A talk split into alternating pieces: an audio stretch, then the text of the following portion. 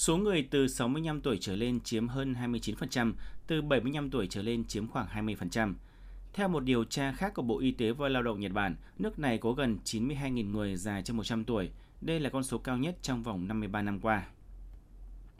Cũng theo Bộ Y tế và Lao động Nhật Bản, con số chính xác là 92.139 người, tăng 1.613 người so với năm 2022, trong đó tỷ lệ nữ chiếm hơn 88%.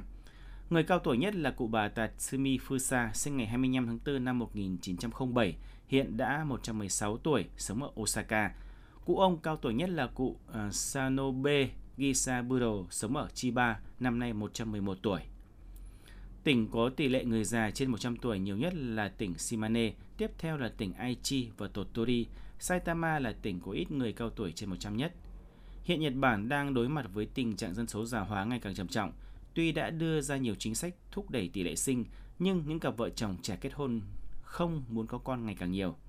Tại Nhật Bản, để nâng cao tinh thần tôn trọng người già, ngày 18 tháng 9 hàng năm là ngày kính lão.